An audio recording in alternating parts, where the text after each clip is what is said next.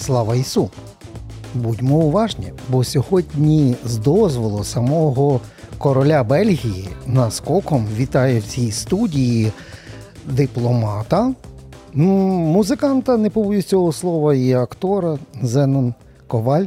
Пане Зенон, як кажуть у нас в Галичині, вітаємо. Пане Романе, навзаєм. А ми, насправді, не будемо кривити душею. Ви підпишіться на наш канал і будете знати, що ми з Зеноном знаємося ще з далеких дев'яностих. І це було несподівано, коли тобі показують людину, достатньо так офіційно вдягнуту, яка ходить біля рок-сцени, де грають брати Гадюкіни. Правильно. І кажуть, так це ж наш дипломат-рокер. Я кажу, як то дипломат-рокер? Ну, кажу, от, от такий він є. Отак ми з Зеноном познайомилися на Червоній Руті в далеких е, східних територіях, які тимчасово окуповані. Але тут найважливіше, що я хотів розпитати в бельгійського сина українського народу і спадкового оунівця. Так, трансфузії крови я ніколи не робив. Документи бельгійські, кров українська.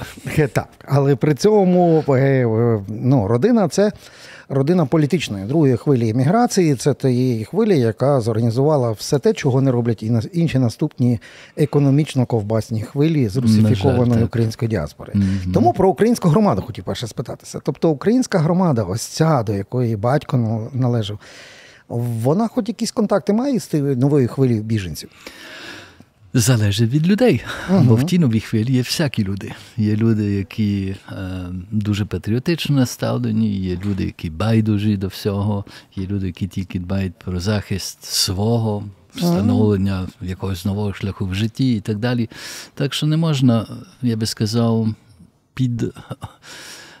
одну характеристику взяти тих людей, які приїхали. А багато зараз наших в королівстві Бельгія? Офіційно зареєструвалися згідно з європейським регламентом, який їм дає певний доступ до всього того, що, чим користуються бельгійці, сімдесят дві тисячі. Ну, нормально, для одинадцятимільйонної країни. Десь так близько так, є Бельгія. Абсолютно. А в, а в цьому випадку от просто хочеться зрозуміти, а ну, Брюссель – одна з най, найбагатших європейських країн. Тобто тут е, українська ну, діаспора, або ті, які виїхали і навіть не знають, але, можливо, і залишиться. Це, власне, оцей апетит бути поза Україною, поза війною і жити, припіваючи при, при хороших грошах. Яка там мотивація? Кого? В тих, що приїхали? В тих, що зараз. От, от зараз. В тих, що зараз. Так. Ну, я думаю, перше, е, знайти собі шлях в Бельгію, бо Бельгія складна країна. Знаєте, це федеральна держава. Ну так. Там три спільноти, себто населення розділене на три групи мовні, франкомовна. Це, ну, але достатньо вивчити французьку і вже буде, буде ні, все нормально. Ні. Чи треба фламандську ще вчити? Фламандську, це нідерландська, так, але так. своїми там Специфіка, та, специфікою. Ну і германомовна група. Якщо дивитися на одинадцять... Так вона ж маленька. Так, зовсім маленька, але існує. І має право на буття. Угу. Так що на одинадцять мільйонів населення, я би сказав, що є десь шість і пів фламандців, мільйонів, uh-huh. так? Десь три і пів до чотири мільйонів, чотири і пів мільйонів франкомовних, це валонці і в uh-huh. більшості брусельці. Ну і десь так коло сто тисяч, менше, я би сказав, сімдесят тисяч германомовних. Це одна річ. Тобто, Зен, ти, ти знаєш три мови? Я вчився французькою. Тоді навчився нідерландську і ще ходив на вечірні курси німецької. Ага, але ви... найкраще по-французьки говорю, тоді по-нідерландськи, а тоді по-німецьки. Ну і англійська обов'язково за замовчуванням, ну, як для дипломата. Про, про англійську вже не говоримо навіть. Так, так. так. О, добре. Але я в цьому випадку просто собі думаю, Бельгія вже вивчила е, блатний русський шансон, вміє відрізнити Лепса від якоїсь іншої. А вони, вони... Не привезли цю руську заразу зараз Ні, з собою? Ніхто не слухав так російську пісню. Може, е, єдиних тих, які, може, дехто знав в Бельгії, це була класика російської ні, пісні. Ні, я зараз говорю про людей, які з собою тягнуть блутуз-колонку, свою музику нема. І свої звички. І от і це. Такого Чу... немає скандалів таких? Ні, чути багато російської мови по вулицях Брюсселі, так. Ага. Трошки чути і української. Бачите, як ми чуємо українську, то ми з братом чи з іншими знайомими можемо підійти, привітатися, запитатися, чи можна чимось допомогти і так далі. Але якщо вони говорять російською мовою, то як нам їх розрізняти від… Ну, дивися, як для е, е, українського бельгійця. Угу. Коли ти бачиш російськомовного українця, він свій чи чужий? Тяжко сказати, поки його не запитаєш, чим, ким він себе вважає.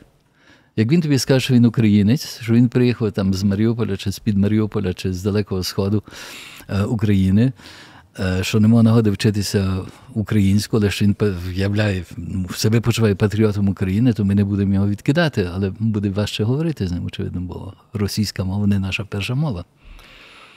А українці, які заселяють зараз тимчасово або на все життя Бельгію, вони mm-hmm. адаптовані до оцього розгулу демократії, який є в Бельгії? В Бельгії, дай Боже, так гралися в, в, в конституційну парламентську монархію, що я пам'ятаю, у вас дурдом був в дві тисячі сьомий, дві тисячі восьмий, там навіть дев'ятий рік. Та? Тобто так. Добавилися аж до того, що політична криза була, з якої вилізти не могли. Ну, політичну кризу в Бельгії завжди е, полагоджують. Воно триває більш-менш. Знаєш, ти що знаєш, говорили в певний час, що в Бельгії нема уряду. Угу. Неправильно. Був уряд, який займався тимчасовими справами, і він працював, але існувало ще шість інших урядів в Бельгії, про яких ніхто не згадує. Це уряди локальні. Відповідних спільнот і відповідних регіонів. Це не є локальні уряди. Бо, наприклад, якщо ти хочеш підписати сьогодні культурну угоду з Бельгією... То я маю з кожним урядом підписати? З трьома урядами. Ага. З двома або з одним, себто з урядами спільнот. Тих ну, трьох спільнот, які творять Бельгію. Нема бельгійського міністра культури. Будь-який українець цей момент скаже, це ж дурдом. Ну, ну, для, для, це. Тобто нам федеральна модель ні в якому разі не пасує. Україні? Так. Борони Боже. О. Я скажу, в Бельгії почали думати над федеральною системою після сто тридцять років існування Бельгії як єдиного королівства, об'єднаного королівства, так? І заки створили рамки тої федеральної системи Бельгії, ще протривало двадцять п'ять років. Так що так, таке рішення легко не приймається. Добре, вернуся ще раз до наших.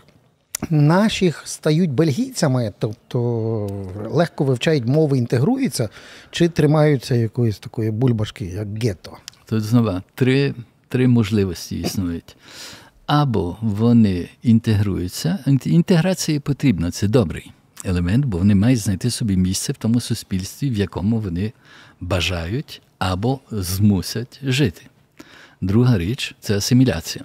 Якщо вони не зберігають своє «я», українську мову, вдома принаймні, і українську культуру, то буде йти асиміляція повна. Вони забудуть, хто вони є, вони будуть пробувати і намагатися влитися в те суспільство, в якому вони живуть. А третя річ, яка грозить, це далі русифікація. Бо росіяни працюють тобто в Бельгії. Тобто в Бельгії колона... є русифікація? Абсолютно. Я знаю, хто це? Хто ці агенти впливу? Ага. Я знаю про людей, які їхали, які говорили нібито, що вони напівукраїнець, напівросіянин, uh-huh. там uh-huh. далі, їде на кордон України і Польщі, привозить людей, біженців, переселенців, українців до Бельгії. І вони попадають в руський мир. Себто російська церква, uh-huh. московський патріархат. Там курси мов дають російською мовою для їхніх діточок.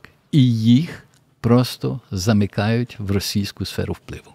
І таке, таке діється. Круто, але я пам'ятаю, що ми багато відстежували процес, ватяно-російсько-мірний процес у Франції. Такий mm-hmm. синдром з часів Наполеона і до сьогоднішнього дня тягнеться. Так. Так? А в, я щось не думав, що Бельгія теж присяде раптом на русомірську голку. Ніхто ж не тримає її на газпромівському ні. удавці. Ні на... не, не можна порівняти Бельгію до Франції, очевидно. Бо? Ем... Франція має особливі зв'язки. Вони колись були імперією. Так, ну, Бельгія не була імперією, вона мала Конго, так? Це була ну, єдина от я, я вас тільки хотів сказати, що колонія але, була. Так, але вони не, не являлися імперією. Це була mm. власність короля Бельгії, особиста власність. Окей. Це маленький нюанс. Тобто імперського синдрому в бельгійців не спостерігається? Ні. Ні, бельгійці навпаки. Е... А у французів спостерігається, і через так. це вони так люблять бавитися оці всі ну... імперські речі. Наприклад, забрати королеву Анну і приписати їй москальський паспорт. Вони, як, коли вони довідуються, яка дійсна історія, вони її не приписують Росії. Але коли Украї... поки Україна стала незалежною державою, то історію України не писали українці, але писали ті, які займали Україну. Ага. І тепер це все поволеньки відчищується і виправляється. І тому Росія хоче сьогодні знищити Україну, бо Україна стає дуже ем, неприємним свідком того, що сталося, як Росія пробувала, пробувала загарбати ага. історію України, культуру України, українську мову. Я не знаю, чи, чи ти знаєш, але мені говорив колись один професор славістики, так, російської мови, української мови і так далі. Він сам шотландець. Викладав в Бельгії, в фламандських університетах, в Антверпені і в Генті. Професор Томсон, Франсіс Томсон, так називався. Він мені говорив про Гоголя, що Гоголь не міг писати українською мовою, очевидно, бо тоді би не друкувався. Але Гоголь збагатив на тридцять відсотків запас слів в російській мові, Тому, тому що він не знаходив в російській мові відповідних слів, щоб висловити те, що він хотів написати. Допрацював мову український Гоголь. тридцять відсотків. Так, але чому Томсон не знає, що е, відповідь Томсону міг дати Шевченко, який абсолютно друкувався і був супермодний, надрукувавши кобзар українською в mm-hmm. руській імперській столиці. Одним словом, Томсону два, щоденник на стіл, батьки до школи. Добре.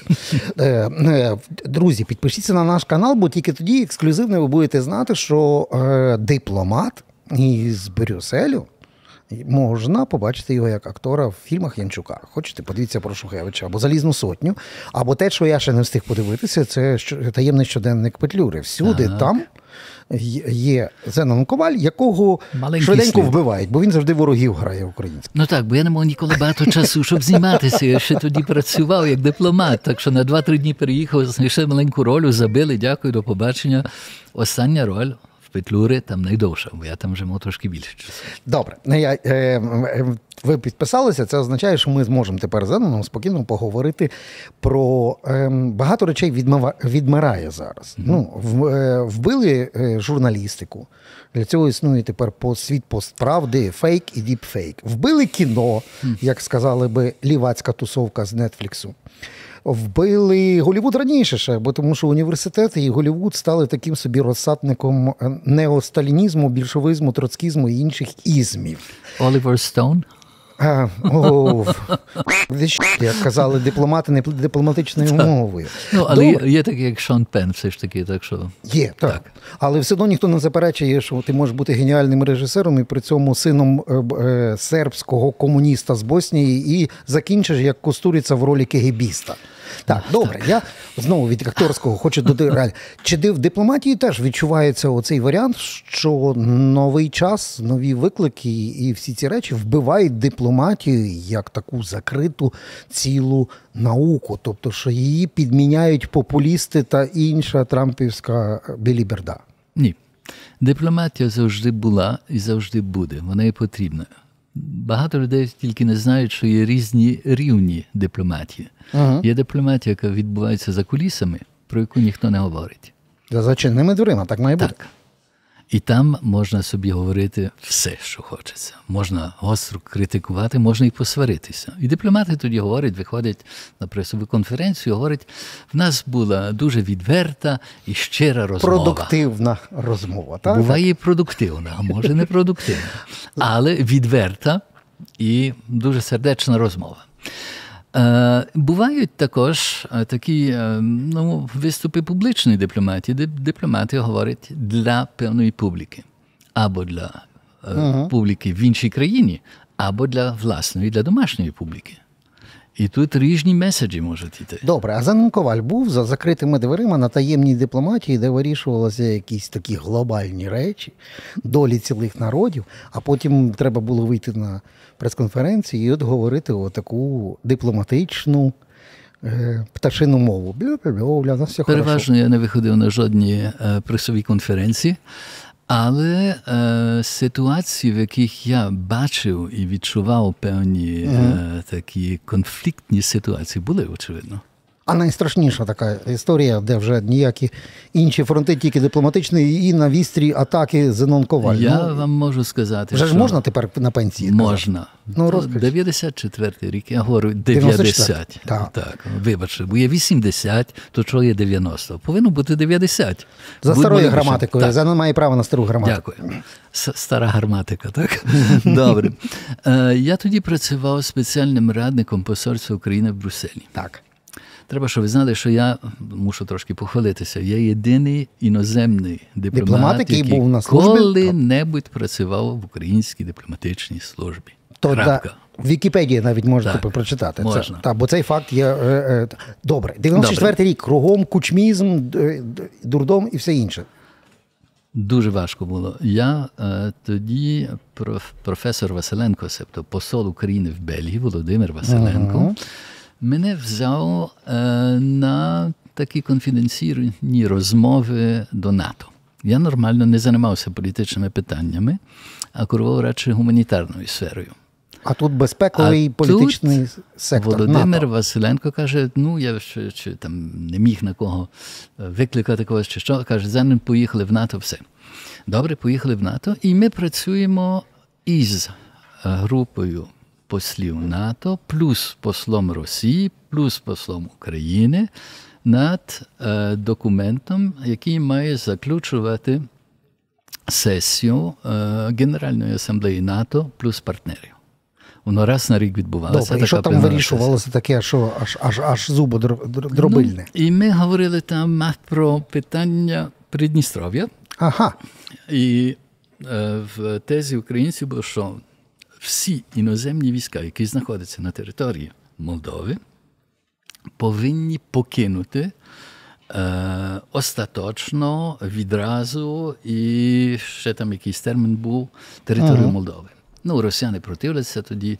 Ну, бо фактично це їх і стосувалося, це ж означало, що ви, ви дипломатичною мовою запакували Russian fuck off from Moldova. Так, так. Ну, а там ми всі знаємо, що там була чотирнадцята армія. І далі ще якісь її недобитки. Генерала там... Лебедя, Лебедя та... про якого ви собі добре пригадуєте. Ну і посол Росії Афанасьєвський, який був перед тим послом Совєтського Союзу, став послом Росії. Mm-hmm. І згодом став ще заступником міністра закордонних справ Росії, був також на залі і каже, ні. Ми не можемо е, це прийняти, і він вже він французькою говорить, а наш посол українською mm-hmm. говорить, так? Так що в мові українського посла то був е, англійською мовою eventual withdrawal, себто остаточ, остаточний вивід. вивід. Так. А той говорить французькою «oui, le retrait éventuel». А «éventuel» по-французьки взагалі не має того саме значення, що «eventual» по-англійськи. Бо «éventuel» по-французьки означає «імовірний». Ага, ага. Ну, краса. І, і все, що? Не дорозумілися, там маленьке непорозуміння вийшло. Я говорю, пане амбасадоре, але слухайте, він сказав таку річ французькою мовою, французькою воно означає «імовірний». А тоді амбасадор мені каже, ну, добре, це нічого, це... Попередній текст ще під час глобальної наради, загальної асамблеї, буде окрема комісія, яка буде працювати над заключеним документом нарад, і ти там підеш. Добре? Йдемо на нараду, приходить відповідний день. Україна сидить в дуже вигідному місці, бо коло них і Америка, ю ес ей, Ukraine, United Kingdom, то всі У, так? Добра буква Ю, так. Так, і я тоді говорю з американцями, чи ви згідні з текстом України? Я кажу, так, так, так, між іншим, такий текст був прийнятий на нараді о бе ес є в Стокгольмі минулого тижня і так далі. Бачу молдаван, молдавани кажуть, також, так, так, все добре, ми вас підтримуємо, міністр закордонних справ Молдови, все. Добре, генеральний секретар НАТО, тоді Манфред Вернер, колишній міністр оборони Німеччини, закликає кожну делегацію одного представника свого ем, призначити до редакційної комісії. Ну і посол мені каже, пішов, все добре. Так. І що, і це слово виявилося потім каменем спотиканням? Ідемо, так. І росіяни до тої комісії сказали своєму послу Афанасьєвському, що він пішов на комісію. Ну і там керує нарадою такий фон Мольтке, дуже славна прусська родина, генералів і так далі. І то, добре, питання чотирнадцятої, ну не чотирнадцятої, але Придністров'я, чи хтось має щось сказати, я кажу, так, позиція України така, щоб вивід був остаточний, відразу і так далі, і так далі. Mm. Все. А Афанасьєвський каже, ні, ми не можемо то прийняти, і так далі, має бути ймовірний, постепенний, і так далі, і так далі. Ну і тоді фон Мольтке питає інших, інші починають говорити, говорити, говорити. Ну, я розумію, що більшість була нафіг з пляжа, правильно ну, позиція? Більш-менше так плавало собі. Фон Мольтке сказав, добре, дякую, переходимо до наступної точки. Я піднімаю руку, кажу, вибачте, але яке рішення прийнято? Фон Мольтке на мене дивиться і каже, ну, та я думаю, що ви погодилися з тим, що було сказано. Кажу, ні, вибачте, позиція України є така, яку я її подав, угу. і ми не відступаємо від цієї позиції. І чим це все закінчилося? І я тоді сказав, і я мав навіть перемовини з міністром закордонних справ Молдови, який підтримує позицію України. І я бачу тоді Афанасьєвського, посла Росії, який вибухає і каже, ми також мали перемовини з міністром закордонних справ Молдови, і він підтримує нашу позицію. О, він червоний, вже над ним хмаринка диму, бо тоді ще могли курити в залі mm-hmm. і так далі. І все застигає в залі. І поваленьки всі погляди йдуть і звертаються на представника Молдови. Ну, і він тоді починав, а це був той міністр. Сам міністр прийшов на редакційну комісію, так? І ну, так ми мали перемовини і з одними, і з другими. І мушу вам признатися, що я собі думаю, я, моя кар'єра закінчена, все, росіяни, напевно, його обернули як налисника на пательні, все, я пропав. І міністр каже, ні, ми підтримуємо позицію України. Ну, але при цьому ситуація окупованого Придністров'я залишається. Це ще не все. А. Чого був конфлікт? Конфлікт ще на тому не закінчився. Фон Мольтке сказав, перерва, обід. Я сказав Василенкові, послав, що сталося, все, Зенон добре, що відстояв, все добре. Вертаємося після обіду на пленарку. Всі присутні на залі. Манфред Вернер каже, дуже дякую, ми маємо тепер остаточний текст, кінцев, кінцеву декларацію нашої, наших нарад. Чи хтось ще має щось до сказання? А головою цієї російської делегації був такий Чуркін, який згодом став послом при Об'єднаних Націях в Нью-Йорку. Так, і Чуркін каже, крінжовий дядько, так, настільки скандал. Піднімає руку, я смію, ну що ті, що ті росіяни ще можуть додати? Вже все було сказано. А Чуркін виходить і каже, я дуже дякую тим всім, що працювали над текстом. І зрештою Росія завжди підтримувала таку позицію. Я собі кажу, ну бреше, як можна? Ну як, як можна? Всю історію Росії брехали. Тут чого? Напроти мене. Так сидить. Чуркін завжди брехав. Та, але інші того не знали. Ті, що були на пленарній ага. сесії. І я дивлюся на мого колегу з Бельгії, який також був в тій комісії, кажу, слухай, ти був на комісії зі мною, бачив, що вони говорили, ти тепер бачиш, що вони, що вони на пленарці говорять, і як можна довіряти таким людям? Той на мене так подивився, дев'яносто четвертий рік. Окей, але ви тоді просто підтвердили в дев'яносто четвертому році, що Бісмарк був правий, що не можна довіряти москалям, навіть тому не, воно це слово не вартує навіть паперу, на якому зафіксовано. Абсолютно. У нас лічені хвилини лишаються, але просто дивись, Зен, половина дипломатів мають дипломатичний статус для того, щоб воно перекривало, що вони спецслужба, шпигунки, гібіст і бувають так далі. Такі. Як на око? Рецепт Зенона Коваля. Як на око відрізнити справжнього дипломата від хитрого ФСБшника, який ховається під цією личиною? Не, треба не забувати певні принципи, які існують в дипломатії. В дипломатії кажуть ніколи не брехати. А що, ФСБшник може не знати, не вивчити ці всі принципи? Я говорю про угу. тебе, так? Ага. Все, про ти, як людина, ніколи не маєш брехати. Але то не означає, що ти завжди мусиш кожному говорити всю правду. Себто певну частину правди ти можеш зберегти для себе. І вже буде залежати від твого чуття, від твого знання, контексту і осіб, з якими ти спілкуєшся, що, скільки і кому ти можеш сказати. Все, ну я не зрозумів. Я це послухав. В принципі, зрозумів. Я не зрозумів, як це мені поможе визначити на око, де кегебіст, а де не кегебіст. Відразу ти того не знайдеш. Але під час спілкування, яке відбувається, ти відчуєш, кому ти можеш сказати певні речі, а кому не можеш. Добре, шпигуни москальські і агенти впливу, які працюють так. в Бельгії. Наскільки вони інтегровані високо? Я маю на увазі, влізли вони десь там на рівні партій, урядів, парламенту? Влізли, влізли є. І як їх вичистити? Дуже важко. Треба говорити з людьми, які є в тому оточенню, делікатно, бо вони нараз вже мають компромати на певних осіб, які є в тих структурах. Так що дуже складно. Треба йти або до органів безпеки і просто їм говорити, слухайте, є певні підозріння, перевірте, що ви знаєте mm-hmm. про цю людину. Е, ну і треба попереджувати певних людей, які несвідомі того, що може бути.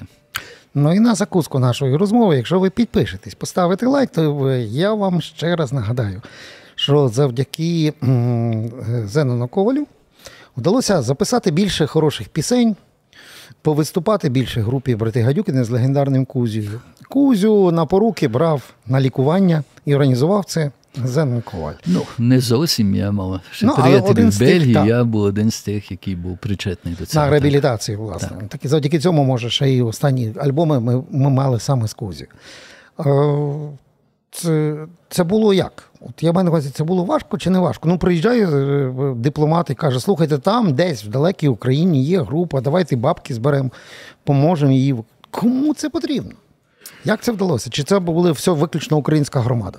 Це було спочатку виключно українська громада, бо ми, себто я організував в дев'яносто другому році тур лауреатів Червоної Рути, який проїжджав через Бельгію. І я їм зорганізував концерт. Друзі, бутлих є такий «Live in Brussels», «Брати Гадюкіни». Оце завдяки Зенону він є. Як воно сталося? Я просто знав техніка, який там за пультом стоїть і аудіосистемою керує. І я йому дав касетку, йому сказав, слухай, я хочу мати спомин з цього концерту, запиши мені. І він прямо з пульту записав. І в дві тисячі другому році я знаходжуся в Києві, на вулиці Пушкінській, дом Бергонє, така кав'ярня вколо театру Лесі Українки, і бачу там е, Павла, себто Крахмалева, Крахмалева клавішника, клавішника, бачу ковбасу, себто Мельничука. Ігор Мельничук, басист. Басист. І кажу, слухайте, хлопці, може в тебе вас буде цікавити, але в мене ще й запис з вашого концерту. З Брюсселі. Вони кажуть, ми не мали, ми не мали жодного запису тих часів і так далі. Це геніально, давай, давай, давай. Я їм подавав касетку, і так вийшла ця. Можете прогуглити чи проютубити. Про ютубте, там є «Live in Brussels», і це завдяки запис. моєму другу, гостю, дипломату і людині, яка о, має, власне, такий запис. Більше ніхто з іноземних дипломатів не був на дипломатичній українській службі. Ні. Тільки мій гість. Отак і вам ексклюзив. Зенон, дякую. До, до нових зустрічей. Частіше приїжджай. Романе, дуже дякую. Бо, дуже бо приємно. Бо ми ж тільки чуть-чуть проговорили. Я думаю, а є, будуть? Є про що, так. А буде якісь там мемуари? Думаю над тим, але таємні, поки, поки що, то, що діється в Україні, не дає мені змоги сісти і думати про якісь мемуари. Треба йти на медійний фронт, воювати і захищати нас від ворожих наративів. Будьмо уважні, підписуйтеся і до нових зустрічей в «Наскоком».